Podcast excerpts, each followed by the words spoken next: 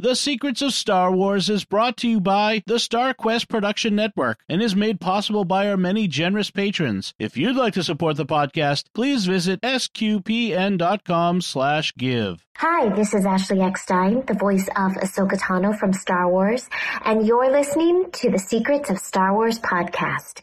May the Force be with you. You're listening to The Secrets of Star Wars, episode 151. Hello there. It's a power that Jedi have that lets them control people and make things float. Impressive. Every word in that sentence was wrong. Help me, Obi-Wan Kenobi. You're my only hope.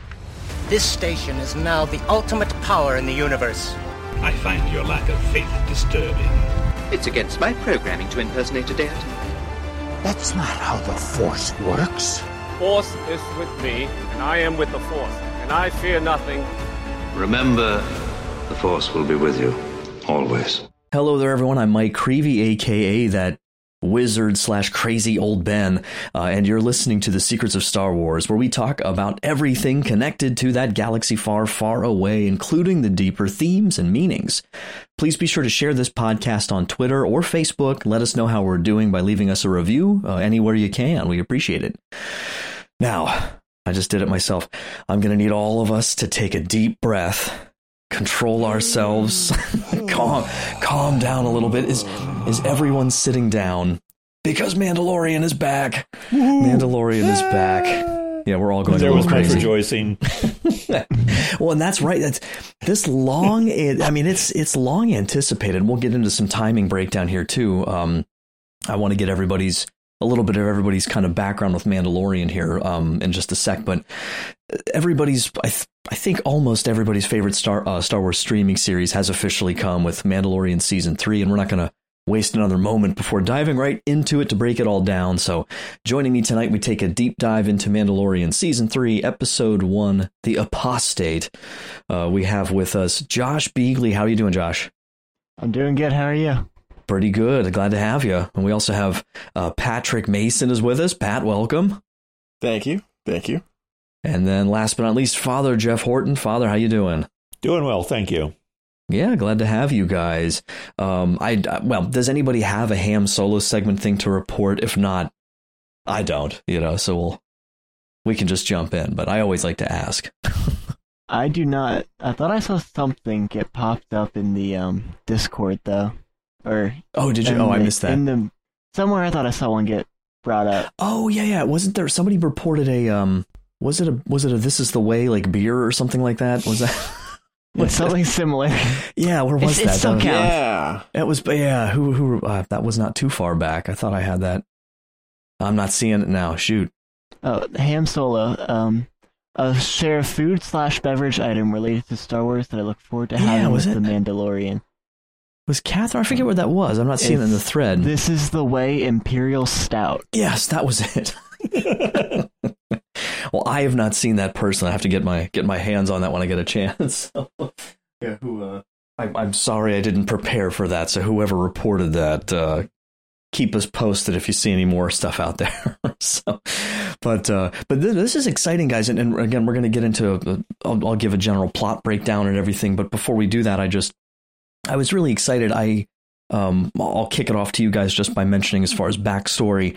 I had asked Dom, um, and I didn't have a chance to go back and actually listen to it, unfortunately. But it's so hard to believe that the f- very first episode of Secrets of Star Wars I was ever on, you know, was when we kind of relaunched the show after um, uh, Father Roderick and, and Dom had uh, basically done it for for a time, and then we kicked it off again after it had been uh, kind of on hiatus, I think, for a little while with the Mandalorian, like with the launch of Disney Plus. And as hard as it is to believe, I was going back and looking. It was November nineteenth, twenty nineteen.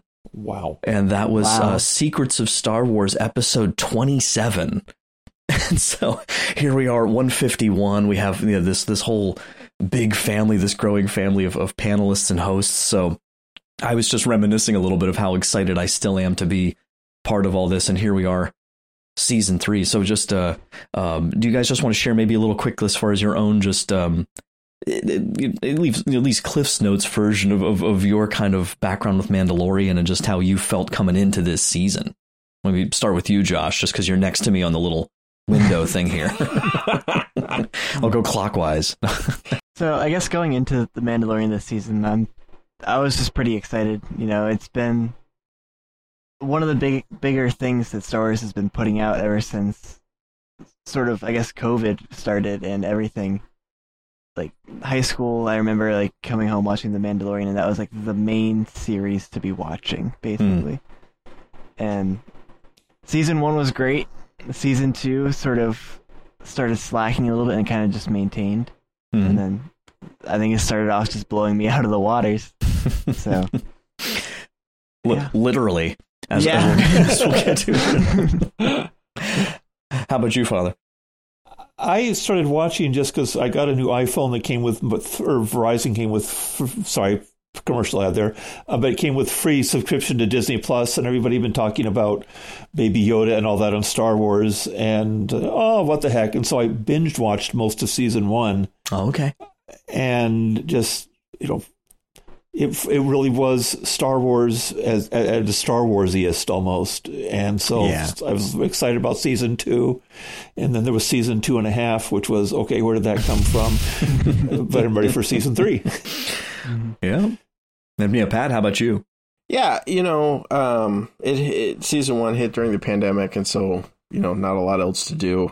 Um, but super excited for it, and um, you know, watching it, I remember, I remember watching the very first episode and that closing and being like, well, that was Star Wars. Mm. You know, there was nothing, there was nothing that wasn't Star Wars about that. You know, there's, there's yeah. other spin-off shows I've seen that, that, didn't quite feel Star Wars, and that yep. felt Star Wars.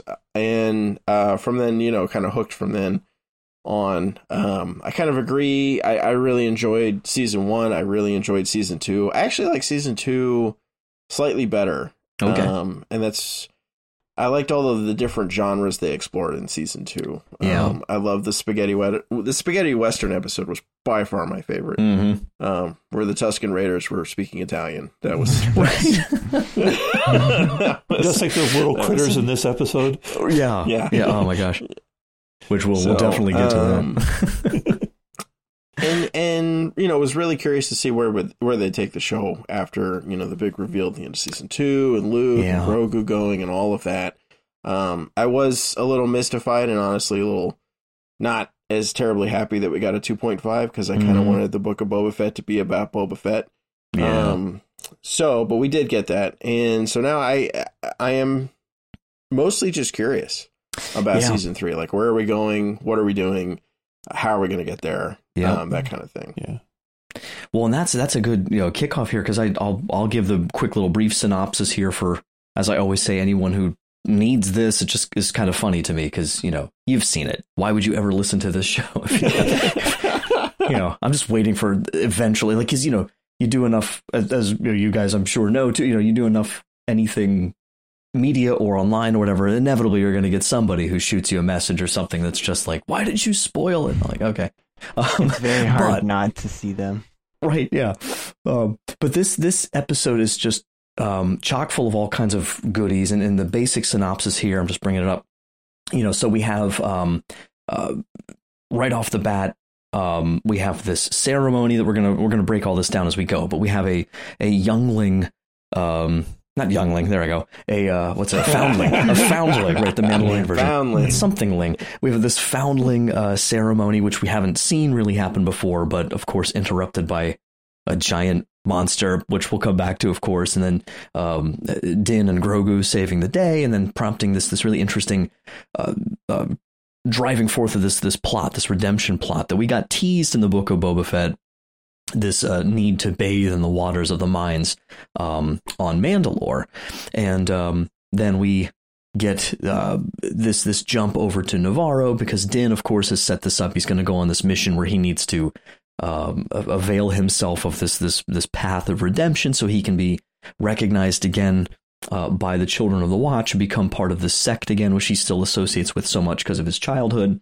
Um, and even though he's seen other Mandalorians and we're going to pursue this, you know, uh, sort of subplot as well, he still, his heart seems still with his original, you know, Mandalorian family. Uh, so he needs some help, which I was surprised to discover the help that he was looking for to uh, go back and specifically request now High Magistrate Greef Karga uh, to give him the remaining parts of IG 11 to attempt to resurrect. I mean, we got so much we can talk about with this right? Resurrection, baptism, redemption, all this.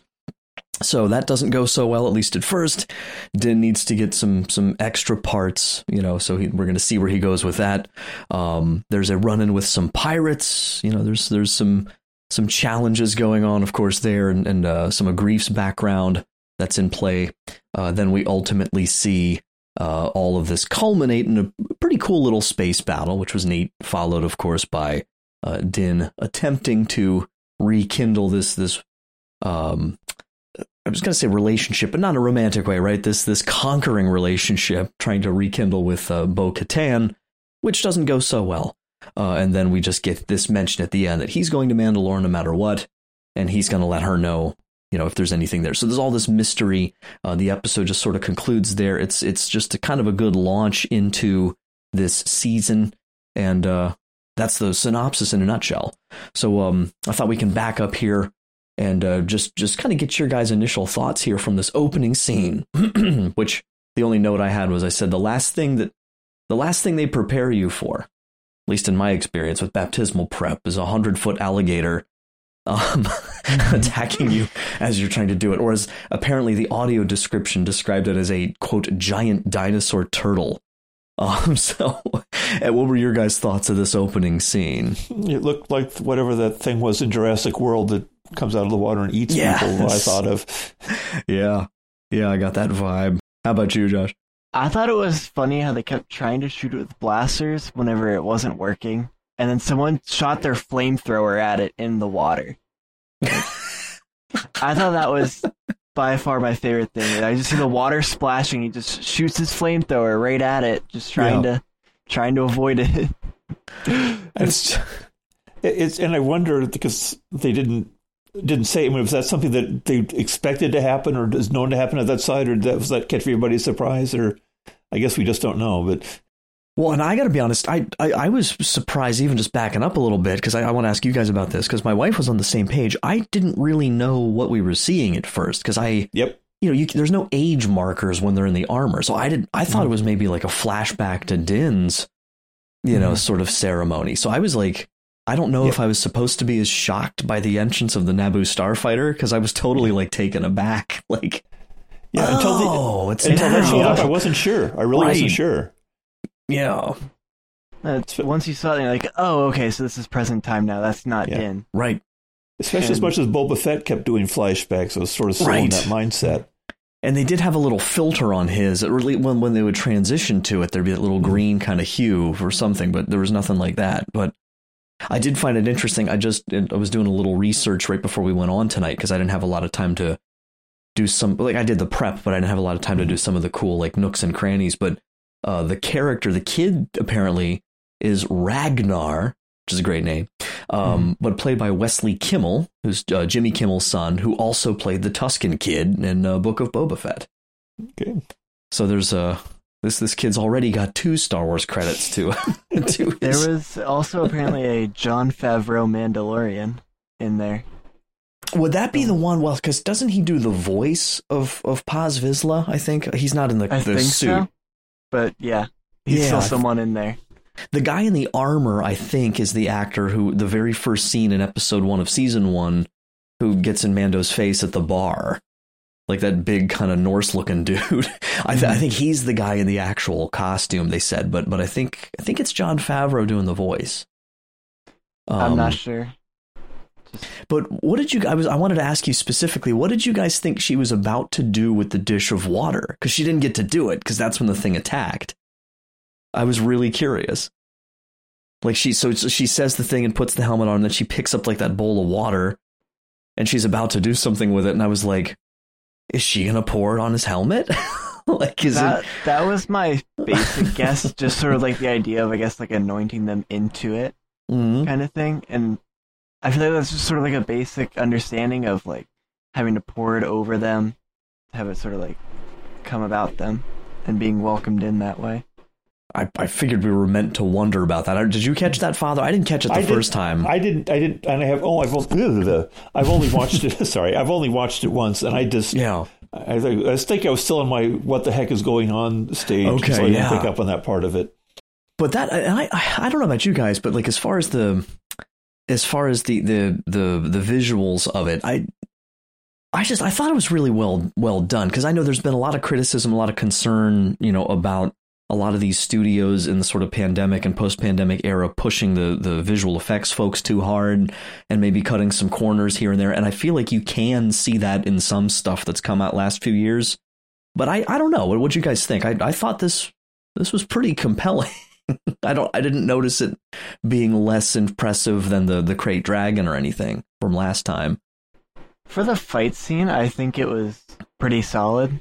I think there are some scenes on Nevarro later on where they started slacking a little bit, where you could really okay. tell it seemed like a green screen. Okay. But I thought the fight was choreographed pretty well. I thought the the music was really nice for it. I thought Yeah. like they did a really good job restarting the Mandalorian and picking it up Mm-hmm. into an action scene. Mhm. Sure. It's a real contrast with Andor, which has an action scene about once every three episodes. So Yeah, and well, that that's something, and it's inevitable, right? That you know you, you tend to with all the content you tend to compare and contrast, you know. But uh, and you know we have, of course, as our, our a wide range of, of people's opinions about the different shows and everything. But that was one thing I think it was a common, I guess, criticisms, right? Or at least observation that just the style of Andor was much more. I said to my wife, that's what I said to Christine when they had the uh, like they finally broke out blasters. You know, and I was like, yeah, that's what I've been wanting. I just realized been- I haven't heard a blaster sound effect in a while. so, uh, but, but yeah, so the, the, um, we just got, we just got Pat back here a little bit, a little tech difficulty, but he, we were just talking about the, uh, the giant dinosaur turtle. So just did, did you have any, any, any thoughts on that opening, uh, sequence or, or the baptismal imagery there of, of the, uh, ceremony? Turtle Gator, Crocodile, or uh, Turtle Dial. I think Turtle Dial is probably my favorite. Turtle Dial. Turtle I like when they and they even Um, had them roll, right? Like the, how crocodiles or alligators roll and stuff. Yep. I was like, that's a it's much Yep. scarier when they're that big. yeah, I, I do have to critique the Mandalorians when they're attacked. I mean, you sticking the bombs on the shells. Mm-hmm. Come on, guys. It's Josh just saying, like, why are you shooting fire at, at through water? Like, yeah, like Yeah. You're a bunch of guys who wear armor all the time and you Right. attack the armor. yeah, Come on, man. like I think you just throw them all into its mouth. Like, give that a shot, you know. yeah. No, I And kudos, my kudos part to Din, by the way, for being the guy. Like he flew down the krayt's mouth, right? I was You know, saying he's so, like, nobody tried. tried, so he knows how it works. Yeah. Yep. Sorry, go ahead, Pat. Yep. No, I my favorite part about the scene was the oh, this is this is not um Din, right? Yeah. When when you know his ship swoops in and you're like, "Oh, this is happening now. this isn't this isn't Yeah, the pass." That does seem like a common. Like most people I talk to are in the same boat of like, yeah, that that I thought that was a flashback, you know. So, but Yeah. uh, and of course Grogu's little emergence in the bubble, you know, was brilliant. But uh, then then we have that conversation with uh with Din and the armor, and it's neat because my first take was just that it's the first that we've seen her anywhere remotely like shaken up, and she's still like she always keeps her cool, but like she's definitely not like totally in control. Like she's she's always been the con- in control of like every situation, and now there's like this, you know, you've removed your helmet, but like she does owe him because he just saved all of them, so you can sense that little tension there. But um, let me start and with you, the Pat. dark saber. He does, yeah, right. But let me I'll go backwards this time just to get get Pat in here since we we lost you there for a bit. What did you you know sort of think about the way that this this conversation's going between the two of them and So kind of her take on this this redemption possibility. She doesn't seem too interested in entertaining the possibility at all at first. Yeah. Um, I'll tell you what, the more I thought about it, the more it struck me as the kind of conversation that would occur between um like a first like first century Jew and a rabbi, Mm. right? The temple's been destroyed, the priestly class has been wiped out, Yeah. right? But yet we still have the law.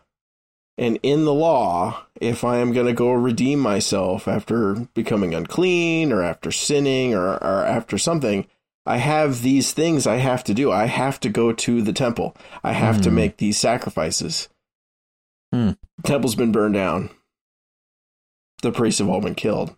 Yeah. And so you see the rabbi that, you know, the lawyers basically go, well, this is the law. Mhm. And, and the guy being like, but our planet got destroyed. like, isn't there some kind of wiggle room here? yeah. Well, this my. is the law, you know? right. Um, and that's that's kind of what it strikes me as as as sort of this you're in a religion that was that had a that was based around a particular object or a particular uh, place, and that place is now no longer what it was. And so, what does it mean for that religion to move forward? Um, that's what it struck me as. Uh, th- that the more I thought about it, it didn't hit me that way right away. It That's was kind of good, yeah. But the more I thought about it, I was like, this is this is very much like like kind of what the and and I guess the post exilic um, Jews, you know, after the Babylonian exile, what they had to, to go through. It's like, okay, well, how do we deal with the fact that we don't have a temple anymore and we can't can't do this? Yeah. Like, so what's the path forward? Father, what do you think of that? That's it. That's an interesting idea I had not thought of. Um, obviously, the temple's still not there, so the Jews have, have worked their way through it. Mandalore appears, on the other hand, appears to still, to some degree, be around, and so they're still they're going to have to figure out what it looks like going forward. This is the way. Yeah. How about you, Josh? That scene in particular, anything jump out at you? I feel like I've heard her say that to him like a thousand times at this point, and it seems like there has been no consequences for him at all, other than just saying he's not a Mandalorian. Right. Yeah, he's just out. It's not like he gets like that's Yeah, the and it- punishment. And that's what also I guess comes in with the time thing, where they said like it's been like two or three years or whatever since like there's some sort of time jump recently, and Yes. Yeah. I think it's kind of like I saw something about that as well. Yeah. and it just made it interesting then to be like he's been saying that he's going to atone for this for so long, but then hasn't done it yet, or she's been like saying you got to fix this, you got to do something about this, but then like nothing's been done. Yeah, I think uh, the the time jump thing. I it was a, a I, I heard it right from you know Fav. Well, I didn't. You know, like I'm hanging out with Jon Favreau. I saw it on a YouTube video. Just to be clear, yeah, you know, me and John were having some beers. No, but Coffee every Thursday. Right, yeah, just hanging out. Yeah, you know, a conference call with Dave Filoni. Right. No, but it was funny because the two of them, and most many of you probably have, saw it too. But I, I love that because the look on Dave's face was a riot. Because like, there's I didn't see anything else about this, and then Jon Favreau just very casually says, "Yeah," and you know, and because you know, then uh, you know, he sent him off with Luke, and now it's been two years, you know, and like Dave just kind of like goes wide eyed and like looks at the camera because like he knows like Twitter's gonna explode. But but that was I, I don't I wasn't clear though if he was saying like it's two years since Grogu went off with Luke because Luke you know was he with I don't th- I, I didn't get the impression he was with Luke for two years but I, it seems like he was with him for a while and now he's been back with Din maybe for a little while There's still just been like that significant time jump, which I Right, think is yeah. important. I didn't get the impression he was with Luke for all that long, but yeah Yeah, it, it, but you do get the impression that they've been at it. The Mandalorians have been at it a while, or this sect, because there's Yeah. a bunch of them again, right? And Right. they're they're inducting foundlings or baptizing them or whatever you want to call it. um, but Yeah. but they have a place again, and they're all set up again. Whereas you know at the end of season one, everything was just sort of wiped out, and they were scattered to the wind. and even when he linked up with them in Book of Boba Fett it was just her and Paz Vizsla you know it's like now there's three of us but then he leaves because he's an apostate so you know. But yeah and I didn't count but I mean it looked like there were a good I don't know 25 30 there at least so they're Yeah. gathering. Oh and we know that there's others you know we know the Bo Katan and her crew and then mm-hmm. Um Sabine's out there somewhere you know from Rebels so um which by the way nice timing here uh then we get that light speed jump You know, because she, she Purrgil. yeah, I know. I was like, I went nuts, and I don't know how, how many of you guys have watched, like with the animated series, or, or you know, with especially Rebels. I have. I. That's why I was like, I saw That's- them there. I was just like, that's such also a fantastic view of like just Baby Yoda look or Yeah. Grogu looking at it and just being like, wow. Right. The wonder of it. And then he, but he but he but he crawls into dad's lap still just to be safe, you know, like it was Mhm. adorable.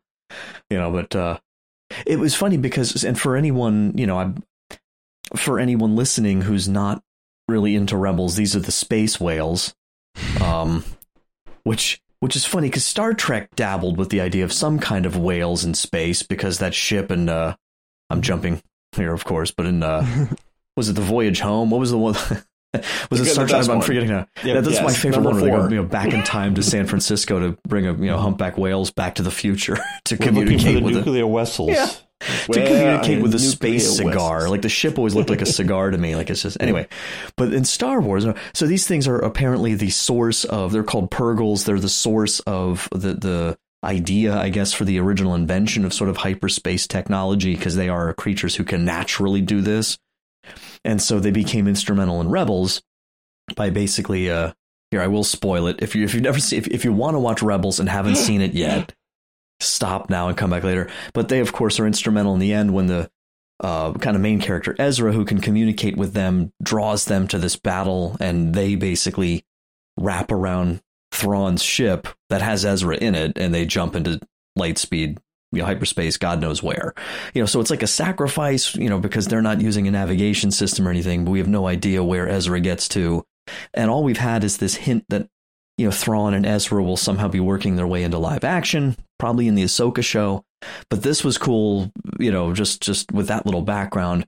I got excited because I felt personally like this was sort of a little signal, you know, that So it- yep, we're we're bringing these in somehow, you know. Interesting because Timothy Zahn has a completely non-Star Wars novel about space whales being used for navigation. I think it's Oh, does he So, seriously? yeah. so maybe they stole that from him. Yeah, maybe. I I don't know the origin of that at all. I Yeah. thought first I thought it was weird, you know, and then I was Yeah. like, well, this is cool. So, um, but then we get to Nevarro. What'd you guys? What was your guys' take on this? Because I I didn't know in the trailers really what I was looking at. Um, and the time jump comment from Favreau helps with this because it just seems so much more polished than even like a season or so ago. I think you have to have a little time jump here for that to make any sense. Mhm. Yeah, I I think without the time jump, it's really unexplainable. Um, because you, I mean, if you're talking like, oh yeah, this is just after season two, you're like, no, it's still kind of a dusty desert, you know, not Tatooine, kind of Tatooine looking uh, town, and then um, to what it is now, which is this, you know, I it, with a high magistrate. I love that, but the very polished. It's not a school or it's not a bar anymore. It's a school, Right. uh, School, yeah. kind of feel to it with the droid walking around telling you about the highlights of the area. I, I thought that whole sequence was a little bit of fan service, but you know, I'm cool Yeah. with a little fan service, so no big deal. Did you guys get like a medieval times sort of vibe off it too? Like I got kind of like a Renaissance fair sort of feel. you but I like that. Like you have like the like the Twi'lek, like you have like the minstrels and stuff out in the courtyard, and like there was just something about it. Like I, I got that kind of the droid town crier. yes, yeah, Yeah. and the two little droids pulling his cape behind him. like it was just, oh my god. Well, and honestly, it's it's similar to like, um, and I think I saw this even in an interview somewhere. Like, there's definitely kind of a little hat tip with Greef's character. I think to Lando a little bit, you know, like in the capes and the fashion and everything. And but I feel like he's having so much more fun with it. Like each time you see Grief, he's even more like gussied up. It's it's pretty fun. And he's got robots carrying his cape. Yeah, just behind him, you know. And, um, when and of course, then yourself, go ahead. Sorry. Give yourself a title, you can call yourself the high whatever you want, I guess. Right. Yeah, I say, I love how like every five seconds he's correcting people. Hi, magistrate, the not high just the magistrate. magistrate anymore. I'm the high magistrate.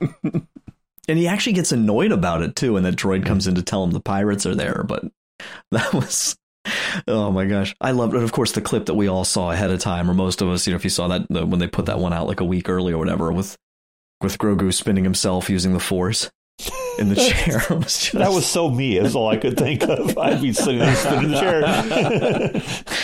you know, and then he grabs the, like the little M and m or whatever it is. But like he's just these little things where it's just like the like he's so powerful, you know, but he's just so he's just a kid, you know, and it's just so funny. He's like unashamedly using the force now, like just all the time, but like it's still this this really humble way, which he is was so cute. very much a comic relief during the episode. Mm.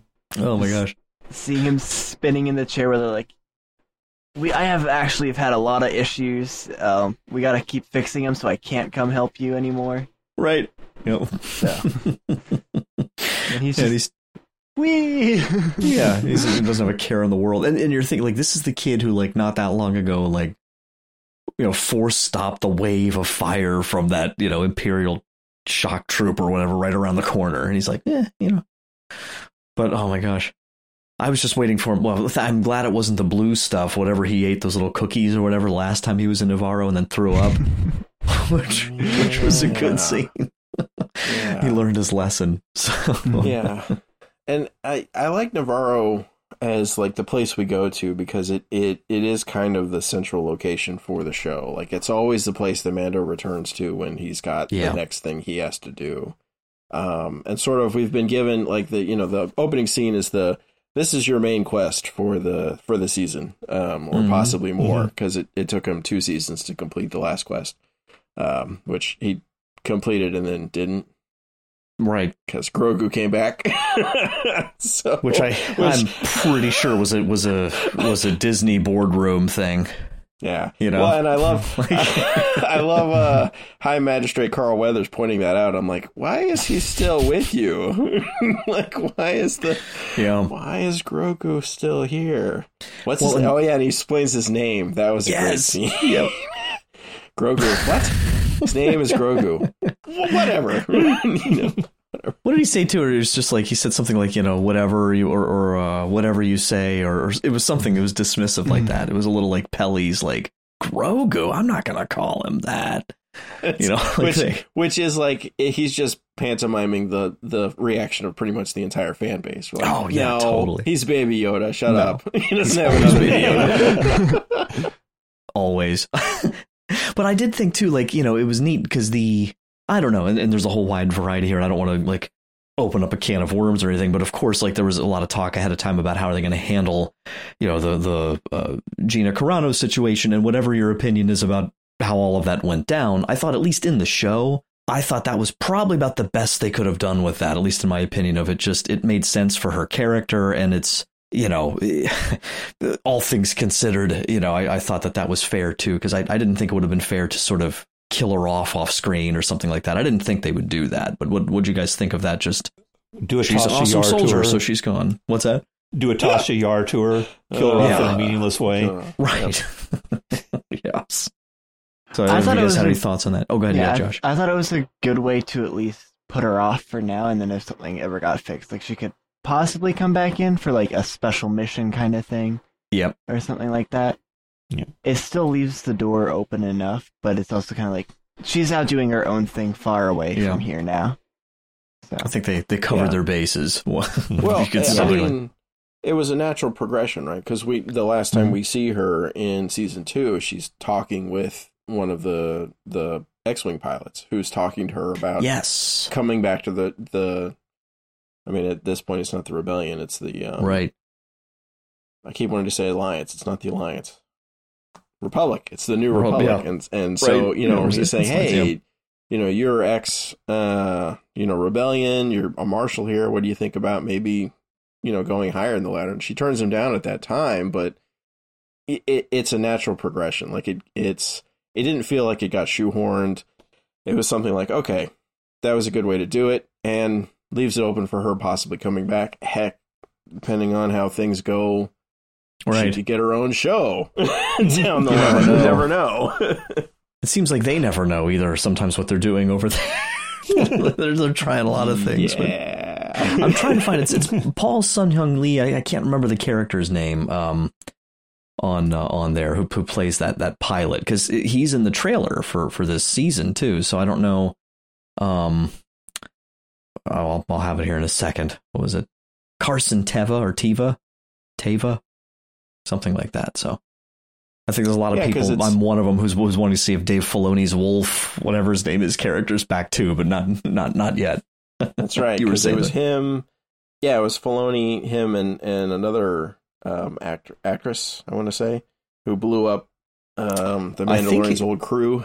I think that was Deb Chow in that scene, in that one, and on um, some point, Rick. I don't know if it was that scene, or not, but Rick uh, Famuyiwa, who directed this episode, had one of those cameos too at some point. But he's uh, what did he? I think he did the um first season. He had a couple. I think he had the one, the episode where Mando uh has to you know fight or has to negotiate with the Jawas and then get that egg.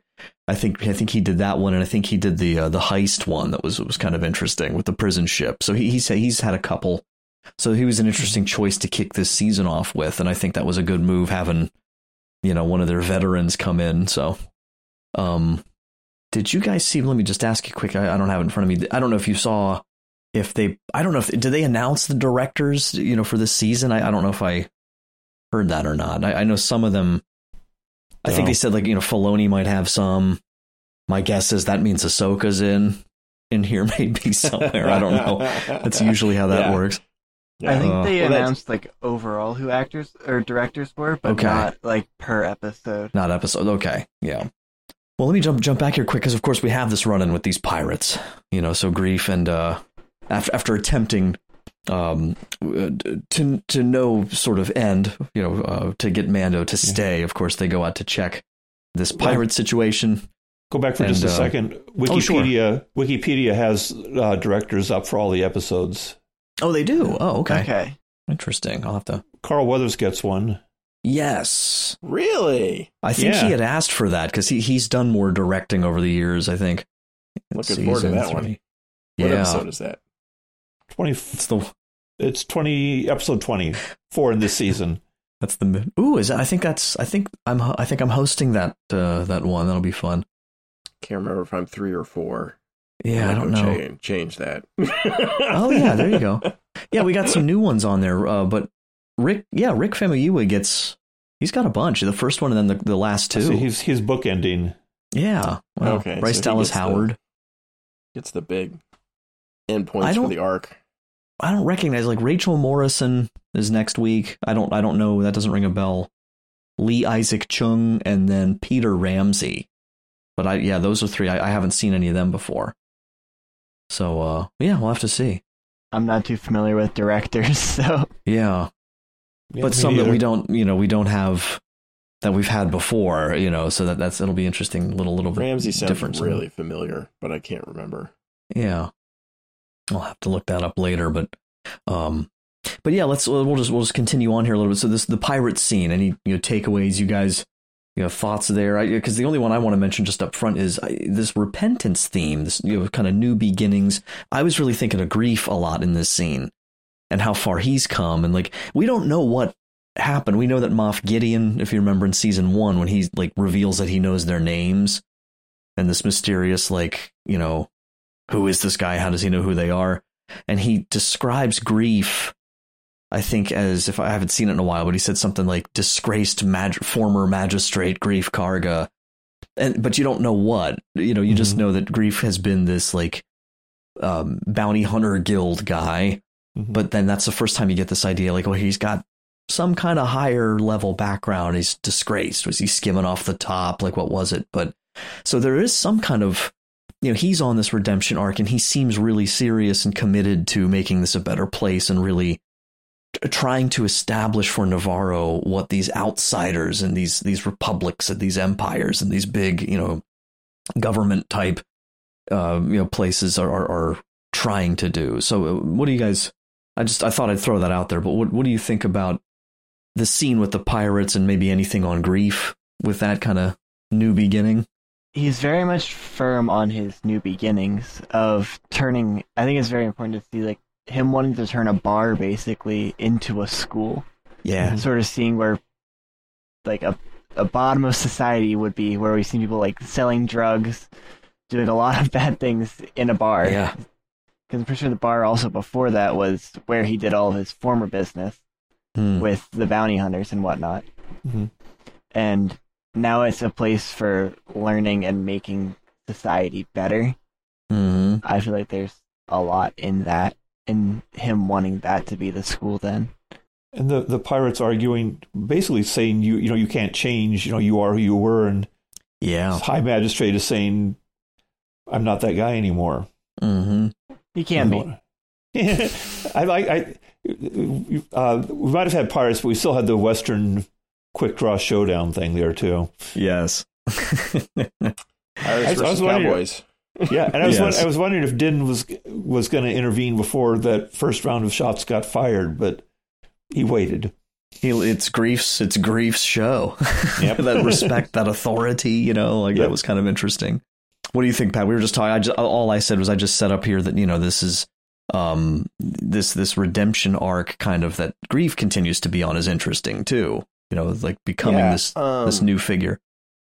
you know, I think what strikes me is sort of the the difference between what the what the world was and what Greef was able to do being inside of like the old empire or you know the vast the remnants of an imperial outpost. And then what he's able to do with now a freed up um you know it's they're not under republic control or anything but the space lanes are now free the trade routes are open like the the and what he's able to then turn that into it's sort of like you're he's he's benefiting from the fact that the republic exists and they're not being heavy handed with the whole with trade and locking everything down and you know he's sort of he's dismissive of them but and but yet like we all know his his city would still be the dusty backwards kind of thing if the imperials were still present. Like it would still Right. be as bad as it always was. And because the new republic has basically reopened the train lanes and made things more or less safe that he's able to do what he does. Mhm. um i don't know. That caught me as kind of like a um social and and you know i'm still coming off of andor you know just society as a whole intergalactic connected society like what the difference of a different style of government does Yeah. Well, he's still the people on the ground Right. He still doesn't want to be part of the New Republic. He wants to be his own little thing out here. yeah. yeah well and Well, I- so i- in my mind i'm juxta- juxtapositioning it with like Ferrix and what we see at the end of uh, andor with what's going down on Ferrix with this the whole you know it was sort of a vibrant town that sort of gets slowly and slowly locked down by the empire Mhm. and we get the very opposite happening here with Nevarro, where it's sort of blossoming because of the New Republic. Yeah. Even though they're both on the outer rim, like they're both not necessarily core planets, or, or you know, they're they're trade route planets, but they're not, um, Right. you know, necessarily what you would think of an outpost for either the New Republic or or a government, just in general. Um, so I, I and I know that's not really about uh, Greef's arc, but I, I think it's interesting to Oh, watch Nevarro's arc. um, Yeah. along with Greef. That's a good point because I think it, and it's um, you know, the the principle of subsidiarity, right? You know, which which kind of gets ignored. No, I don't say ignored, but like I, I, whenever I teach on it or whenever it comes up, it's you know, people seem more familiar with solidarity, which is of course important, but it's I always say it's, it's like a balance, you know, because if eh, too much focus on solidarity, I think, can lead to this sort of, you know, steamrolling of the local level, you know, and, and local traditions and family. It can become too much of this big, like, we're all one of thing. And it's like, well, yeah, but like, but how? Like, how, what does that mean for like me here in my neighborhood, you know, sometimes? And so I think, um, there's a principle there. They don't use the word in the show, of course, but, but Greef does seem to have this, this this wariness, this suspicion, where like he, he doesn't seem to think you're right. Like the the new republic isn't you know as evil as the empire or something like that. It's a totally different attitude, but still like should Coruscant or Hosnian Prime, whatever it is now, be running this? Like I'm the guy here on the ground. I know this place. I know these people. I know this sector. You know, we can make this work. And I, I, I think there's a good lesson to be learned there.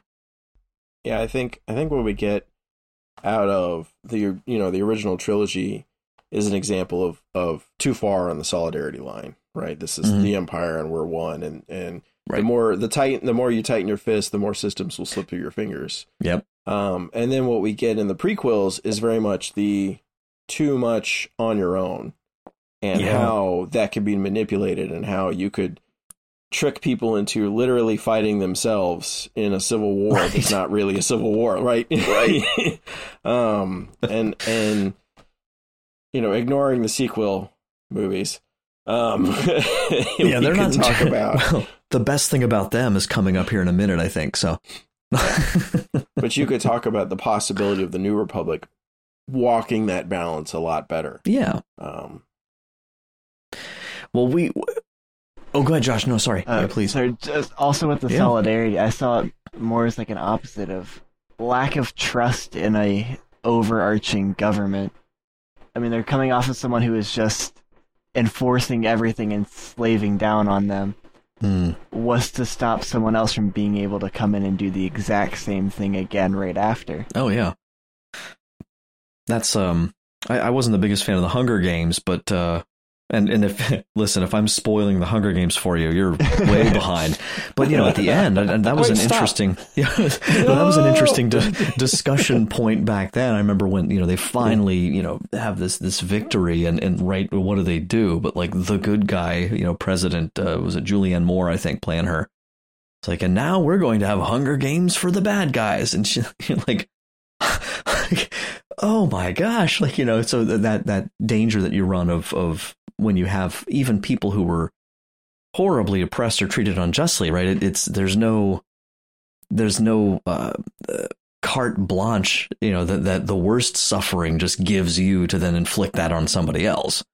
You know, the uh, it's it's right. I mean, part and parcel with our faith, right? It's it's it's never licit, right? To to to deliberately do evil, even in hoping that some good will come from it. But stare into the abyss too long. Yeah, Oh, it's it's it's scary. Which and by and speaking of scary a little bit, uh, it's I, I what you guys think? Were you at all like expecting this IG Eleven thing? Because I was completely. No. When he says, "Why are you here?" and he's like, "I need him," I'm like, "Are you kidding me?" but what what do you guys think of that? Because there's I know there's different opinions, and I'm not sure. Like I'm I'm excited, but I've heard some people criticize it, like as far as Disney has to stop doing this of like nobody's ever really gone I don't know. I, I can see both sides of that. What do you What do you think? I thought it fit his character well. He doesn't like robots, and he trusted this one, and he's stuck with it. Right, um, he's that desperate. No, well, no, it's just he has some issue with droids, which goes into his childhood of sort of seeing him being rescued and becoming a Mandalorian. It's sort of mm. been ingrained in his mind from childhood that like droids are bad, but then he has this one that he trusts. So without yeah. having like a, a long connection with him, he was able to actually trust this one. And that's that it transcends deaths in a weird maybe I'm overreading it, but this like he's willing to believe in resurrection for IG Eleven because he needs him and that's how much he cares about him. You were saying, Father, I'm sorry. Um, no, I, I don't like them following the track of that other star franchise and that nobody's ever dead. If we yeah. need them long enough, we'll get them back again. Yeah, that, that I, does uh, show up quite a bit. I, I, it didn't strike me as like as that. It struck mm-hmm. me more as Din Djarin. Uh, the more I've gotten to know his character, he is a stubborn sob. yes, that's yeah. true. You know, yes, he is. And, and he's like, so I've learned to trust this one droid. I'm not going to do it for any other droid. Right. I don't care if this droid tries to murder me and Grogu yeah. after we turn it back on. Oh, We're going to fix him because I'm me. You know, it's just and it, yeah. but it fits his character. It didn't feel like fan service to me or like um, bringing back the dead or whatever. Um, it just felt like, yeah, that's totally believable for him because he well, is hard headed.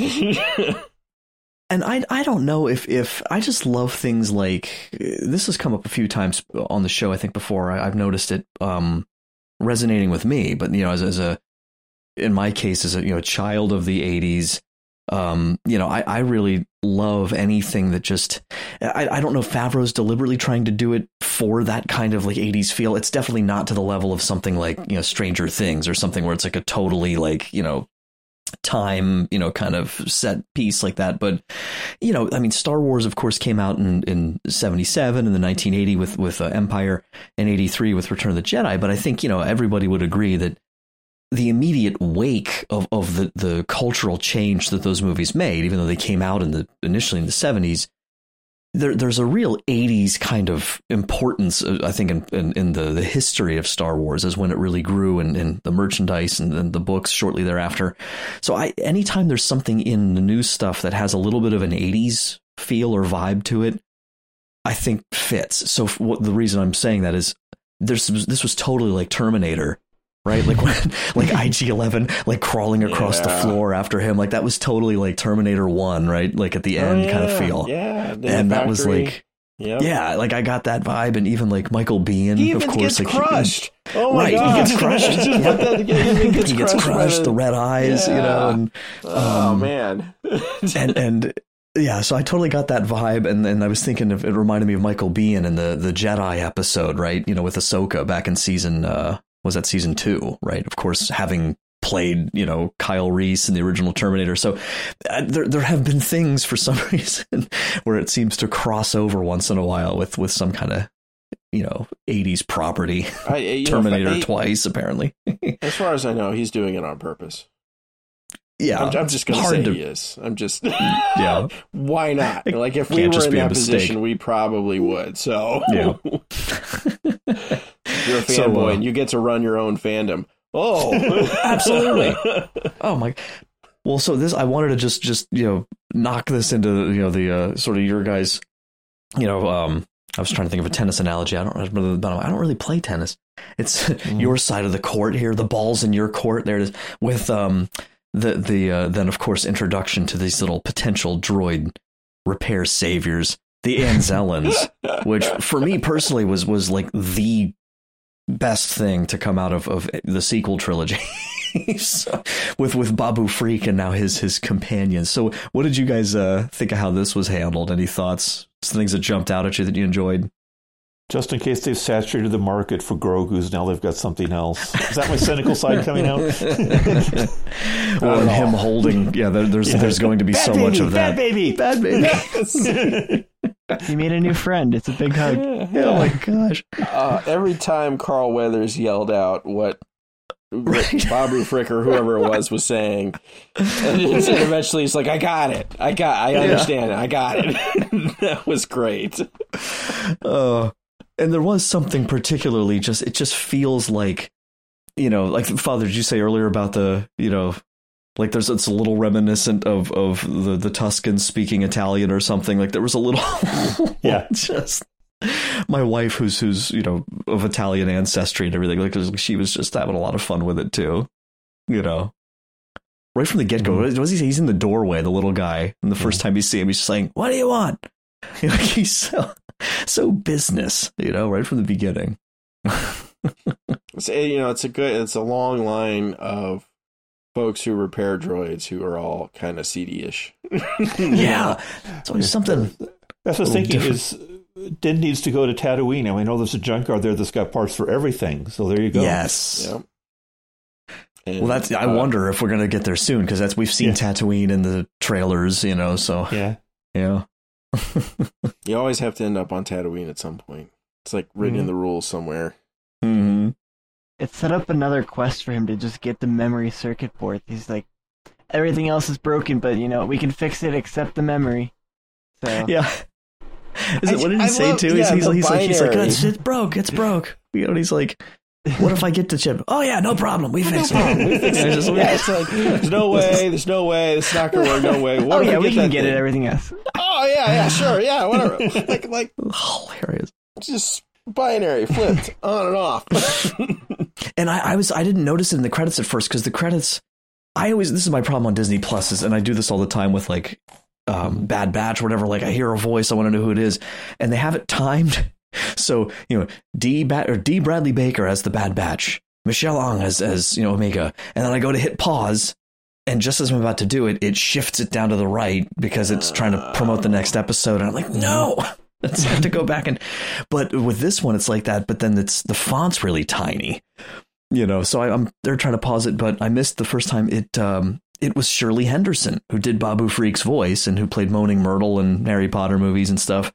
It just they they, they credited her as uh, the voice for the uh, the Anzellan crew, so she, I guess she was she was all of them. That didn't say anything about if it was actually Babu Frick in there somewhere, but I don't know. yeah, I was I was trying to figure out figure that one out the whole time. I'm like, is this Babu?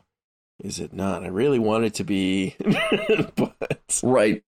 Yeah, it wasn't wasn't totally clear, but yeah, it's nice for them to add some sort of continuity from like a different series, I guess, into the sequels Yeah.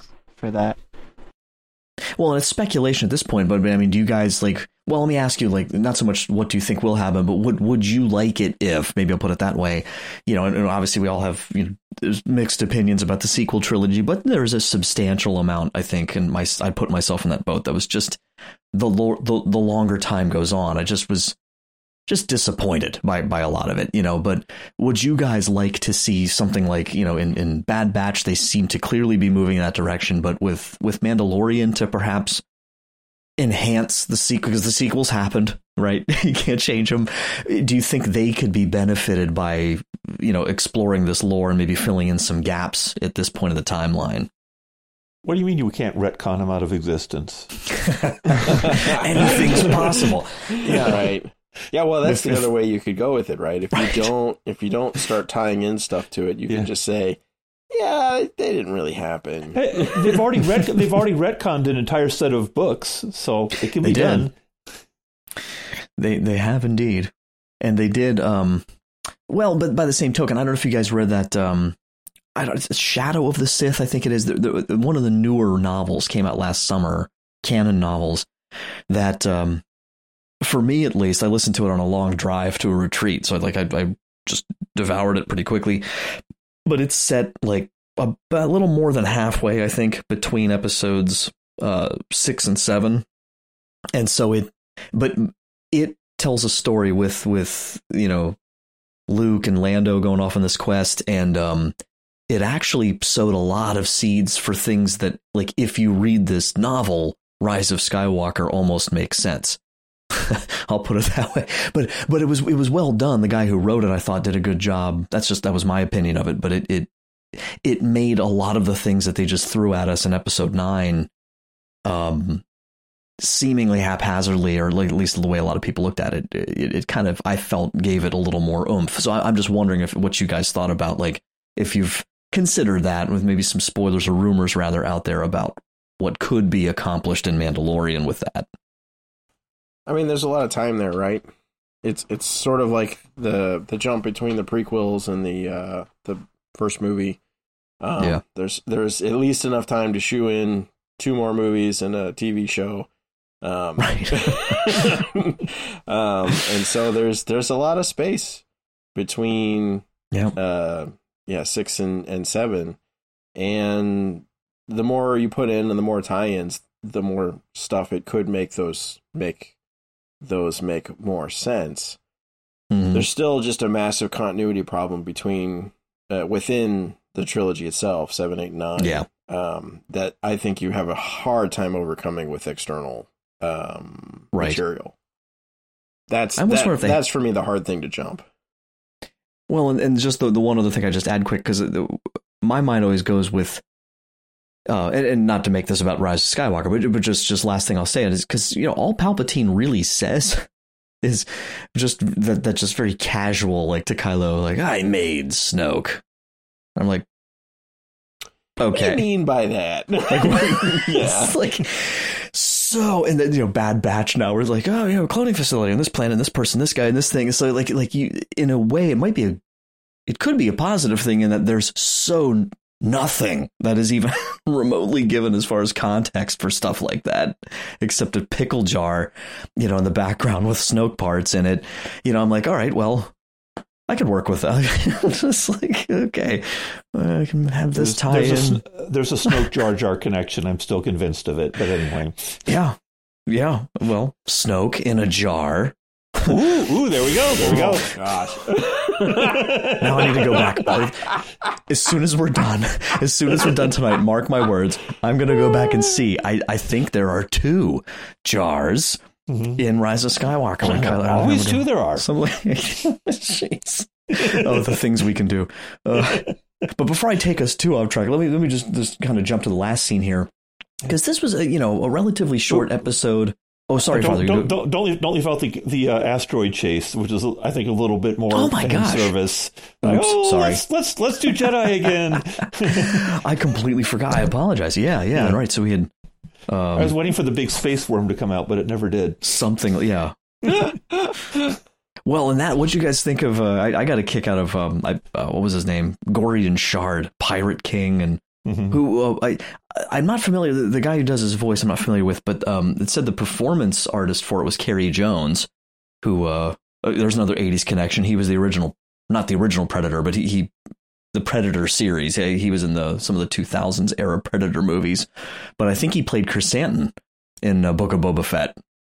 So uh, so he gave us the bo- the body or mocap work, I guess, for Pirate King Gorian Shard.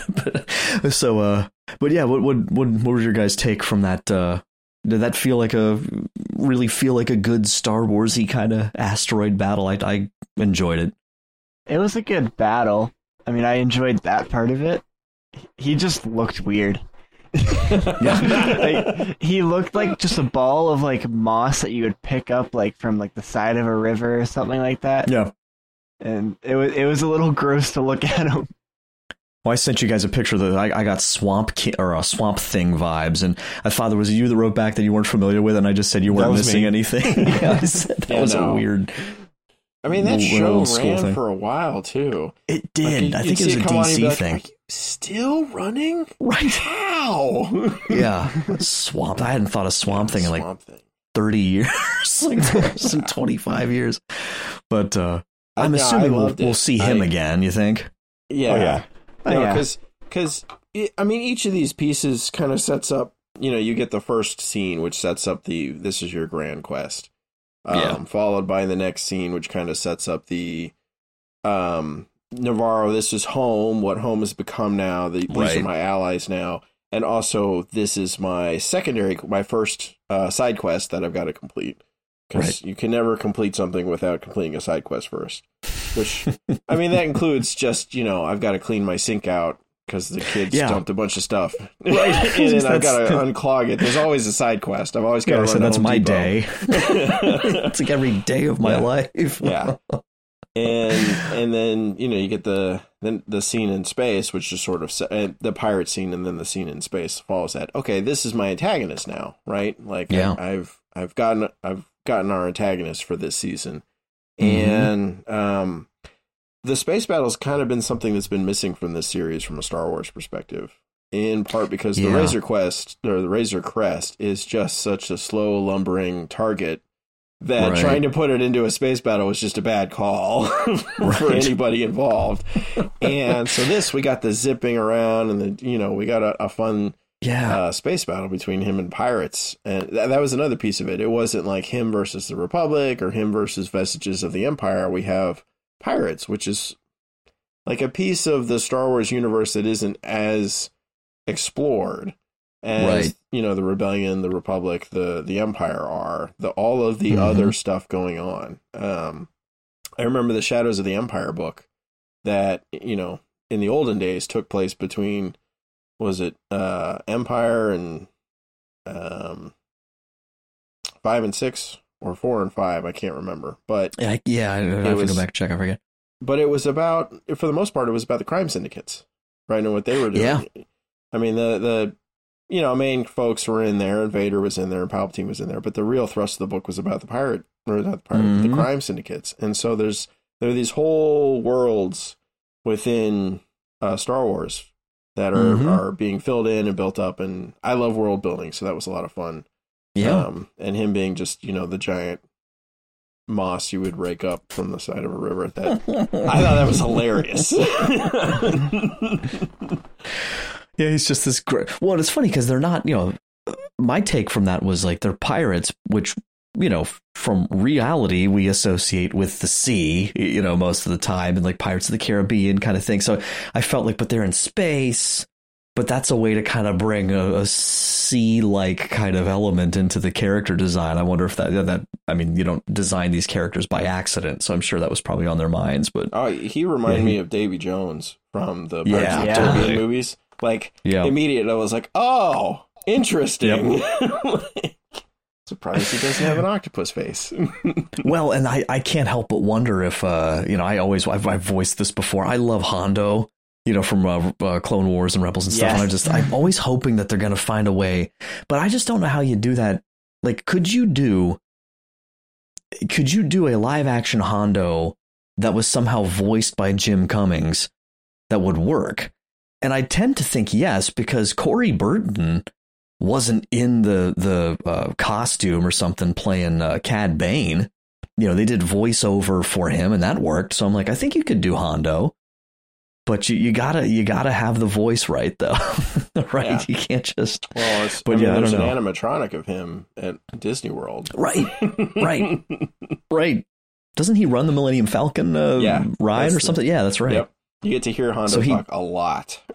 yeah, he fits he fits in the timeline and everything, so we'll see. But well, let me just jump to our closing scene here uh, on our little premiere kickoff for, for this uh, Mandalorian season three, and we we go to uh, if I got the name right, Kalevala, which uh, Mando has said is a, a system or a planet within the Mandalorian system, not Mandalore itself. Um, looks an awful lot like I don't know, the coastal Ireland, uh, you know, big little, I, I, don't know, it had that vibe. Um, to meet up, of course, with Bo Katan here, who my first thought was, I wrote down my notes. I said all she's missing was a flagon of spotchka, which, you know, like just have her sitting, like she's just so miserable sitting on her throne there. Like I'd imagine the blue glowing thing, but, um, we just well I, my note was i said or rum but i guess the pirates probably have all of that yeah, was my was Why my is note. the rum gone? The pirates took it. so uh, any thoughts you guys had on this? We saw we saw a clip of this interaction uh, at least this part of the scene in the uh, the trailer. I i'm suspicious that that some of that tie fighter battle we saw might be here too because it looks like the same planet and that looked like bo-katan's ship in the trailers so I, I'm, we're going to come back here probably, but um, what was your guys' take? You know, here anything you noticed in particular wanted to share about this exchange and kind of where Bo Katan's at right now? I feel like she's just a defeated person right now. She came in and was like, "My crew left. They're all just mercenaries now. You have the dark saber. My life's a lie. Everything right. I wanted is gone. I don't even have anything to cope with my problems. So right. they took all of the alcohol. Right, the pirates took the rest of the spice. so it's just I don't know, it wasn't what I was looking for in her character. Yeah. I was hoping to see her trying to be like, I'm fighting you for this dark saber. I'm not going to give up on anything. She's just like, yeah, I've lost everything. And she's just sitting alone in an empty castle on some random planet. Yeah with seemingly only one droid, like the only thing that's even there besides her at all is this like welcome droid. She had her dreams taken from her when the whole dark saber thing went down. I don't think she's got a plan where things go after this. I have trouble with her being the way she is after two years. Um, mm. and and I actually I have the same problem with her as I have with Din. Like after two years, lots of other stuff have changed for lots of other people in this episode, but not you two. You two still right. seem like you're right after last time we saw you. Like yeah. this feels to me exactly what Bo Katan would have done, like right after, you know, the whole Moff Gideon ship exchange and seeing Luke and Grogu going on. You know, this would be like two days later, right? Like mm. her, she's back sulking in her castle, you know, and her crew's leaving her or left. And and Din feels like we we just saw him, you know, shoot away from right Tatooine, and now he shows up here. But apparently, two years has gone by. So I'm like, what have they yeah. been up to? like it feels yeah, no, like that's, should have been up to more. That's a good point because she does like, and they don't say anything in the episode that specifically gives us that timeline. But again, like the guy who's writing it is the one who said that it's two years. So that's because she says like when I came back without the you know he's like well, I'm ready to join your crew like we said at the end of season two, you know, and Yeah. he's like, and she's she's, she's like uh, when I came back without the dark saber they all abandoned me, and I'm like two years ago or But remember back, Right, back or to what we like were saying about the opening week. scene where he's supposed to have been taking up on this redemption quest for the past two years and hasn't done it. So whatever he's been doing for the past two years, it hasn't been a lot. Yeah. Mhm. So either well, and, I'm, and just to cl- and I well, and I'm not sure if it's two years. That's the thing is I got the way Filoni or uh, Favreau said it was strange because I I don't think Maybe it's like been the training arc time. well, but see, I think it had yeah because he said I th- it sounded like two years since the end of season two, so it, it may not. It doesn't seem like it's it's not two years since Grogu came back to Mando. You know, That's true. but it but it seems like it would be two years since Din saw Bo Katan, Bo-Katan. if that But it- timeline's right. So either way, that's weird. Right. I, either way, I still feel like she'd be up to more. Uh, and so Yeah. my hope is that she is up to more. Like this is some kind of ruse. This is something she's she somehow found out he's going to try and go back to Mandalore, and she's like, "Well, I hope you go down there and get poisoned, and then I'm going to send something down to take that dark saber off your dead body, and then I'll Right. I'll come back triumphant." Um, gotta hope something like that. Like this is not this is her playing some kind of long game. Um, and then to to kind of feed back to my original thought between the conversation between the armorer and Din, this felt very much like the conversation between like maybe your average your, a two a couple of of you know Jews after the destruction of the temple kind of mm-hmm. looking at each other what do we do now? Like and one of them's like well we're Right. gonna go back and we're gonna like you know reclaim it and it's gonna be good. And the other's like nah man temple's gone Yeah, it's- it's over. you know Yeah. there's nothing magical about those waters he's like well i'm gonna go down there anyways and um that it, it just struck me as sort of this conversation between because it, it is a conversation between kind of a, a mainstream you know mandalore Mhm. and uh, Mandalorian and somebody who is in this like small little enclosed faction. And Yeah. so like the Mandalorians, the mainstream ones have sort of more or less moved on because they don't have Mhm. Mandalore anymore. And they really haven't. They're still stuck in this mode of being that is inconsistent necessarily or potentially with reality. And we're going to find out through the episode. I am assuming they're going to drop down onto Mandalore and we're going to find out what's down there. Yeah. But um I feel like something's got to give, right? And it's not necessarily going to be um Din and it's not necessarily going to be Bo-Katan and her factions. I feel like the Yeah. other factions eventually going to have to give. Uh and I don't know what that's going to look like over the course of the season. So I'm I well, it- and it looked yeah, it's I'm curious about that. it looked pretty you know there were a few clips in the trailer that seemed interesting because there was one where like he's walking out like amongst those mandalorians back in that that covert or whatever and like he looked like they look like they're almost either defending him or he's part of their crew like it, it he looked like he belonged you know and it, it did it looked like bo-katan if you looked real carefully like there's another scene with din in the armor where it looked like bo-katan was off to the side with him which I can't help but wonder. Like, I feel like they have to kind of go there, but how do they pull that off, right? Because there's not, you know, the armor and Right. Bo Katan are not at all on the same page. So I don't know. Maybe, maybe he go. I wonder if he's going to go sooner rather than later. You know, and whatever happens, like his return. Just like I wonder if the fact that they have someone go and come back could somehow galvanize all of them to be like, well, maybe there is something here. Right. And, You and know. that that's being the same guy who has the dark saber, right? So he Well, then, yeah. he then gets to check all the boxes. Like Right. I've been to the homeland, I've returned triumphant, I have the dark saber, everybody rally around me kind of a thing. I don't. Yeah, I love that scene in Gladiator when you know Richard Harris as as the aging Marcus Aurelius is trying to get you know Maximus to to take control and return return it to a republic, and he says, you know, do you accept this great honor I've given you? And he says, with all my heart, no. And then Richard Harris just like shakes his head and he's like, don't you see? He's like, that's why it has to be you. you know, like it's just confirming his decision. Like, you know, the kind of guy who will not at all, you know, accept this is precisely who we need. So I wonder because he he has you know Din has no delusions of grandeur. He's stubborn, as you said, which is a good character trait, but he's profoundly committed to the you know the Mandalore identity, and he has no you know arrogance. He's all about honor. As as weird as it was to shoehorn them in in some ways to the book of Boba Fett, I thought some of the exchanges between him and Boba Fett in that last episode were good.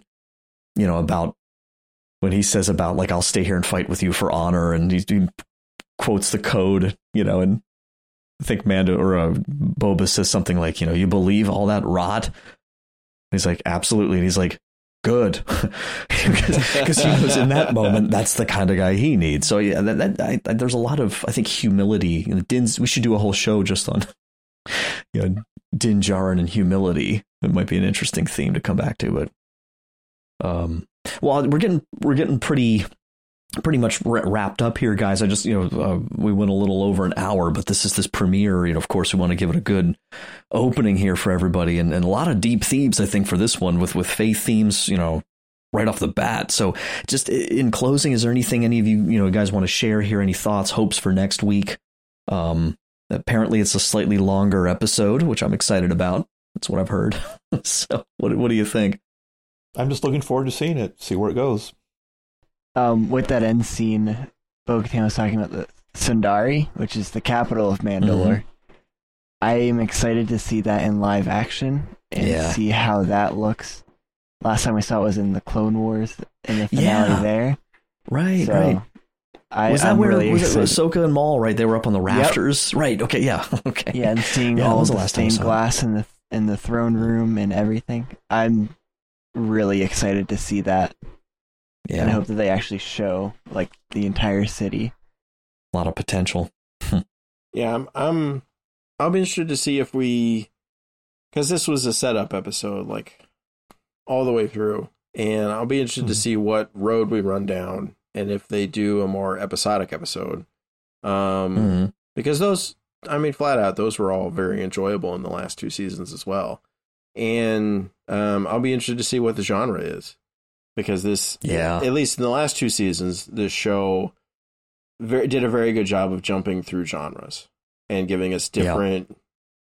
genre-ish episodes and so i'm always always a little excited to see which which one they're going to do next and how well they do it and and and that kind of stuff so yeah, yeah. definitely excited well, really... for the season overall i think the the first episode really left a great a good taste in my mouth as like that yeah. was a great appetizer I can't wait for the main course. yeah. And I think a lot of people agree too that it, it, you know, you always kind of want more, but by the same token, you know, sometimes less is more, you know, and this, I think it was a good check on that need to have it be, you know, like you can have a shorter episode that is good. that is really, you know, so yeah. Uh, well, that's it from us. So, okay. listeners, what did you think of this episode of I had to change it. Of The Mandalorian, I still have the Bad Batch. This episode of The Mandalorian. so please let us know uh, by sending us an email if you want over at starwars at sqpn.com, or you can visit the StarQuest Discord community at sqpn.com slash discord. And uh, you can also find StarQuest on Facebook, on Twitter, uh, and you can also find previous episodes of this show, of The Secrets of Star Wars, over at sqpn.com slash Star Wars. We'd like to take a moment, as always, to thank our Secrets of Star Wars patrons, including Frank D., Jordan B., Robert R., Joe W., and Cheryl W. Their generous donations at sqpn.com slash give make it possible for us to continue the secrets of Star Wars and all of the shows at StarQuest. You can join them by visiting sqpn.com slash give please tell all of your friends, family, just people you see on the street to uh, follow Secrets of Star Wars any way that you can do that, right? So Apple Podcasts, uh, Google Podcasts, Spotify, um, also the YouTube channel. You can uh, subscribe to SQPN on YouTube. Uh, get the uh, notifications, click the bell, all that stuff. Thumbs up, give us every review that uh, you can. So we'd appreciate it. Um, it helps get the word out about everything we're doing at SQPN, and uh, uh, it's just something that really is good to do. So if you love this show, to share it. So um, last but not least, sqpn.com slash merch. Uh, has all of our, our, great merch stuff over there. I've talked about it before. There's magnets, phone cases, T-shirts, all kinds of stuff. We need to get the T-shirt. I don't know if we can legally do this, but the it's, it's, it's going to be out there, right? With the Grogu squeezing the little Anzellan bad baby, you know. So uh, we'll see what we can do. so we'll be back next week to unpack Mandalorian season three, episode two. Title unknown as of now. So mark your calendars because you're not going to want to miss that. So until then. Josh Bigley, thanks so much for joining me on the Secrets of Star Wars. I'm always happy to join. And Patrick Mason, thank you. Oh, you're very welcome. Great to be on again. And Father Jeff Horton, thank you so much as well. Good to be here. And once again, I'm Mike Creevy. Thank you for listening to The Secrets of Star Wars on StarQuest. Here's another show on the StarQuest network you're sure to enjoy The Secrets of Middle Earth. Find it wherever you can find podcasts or at sqpn.com slash Middle Earth.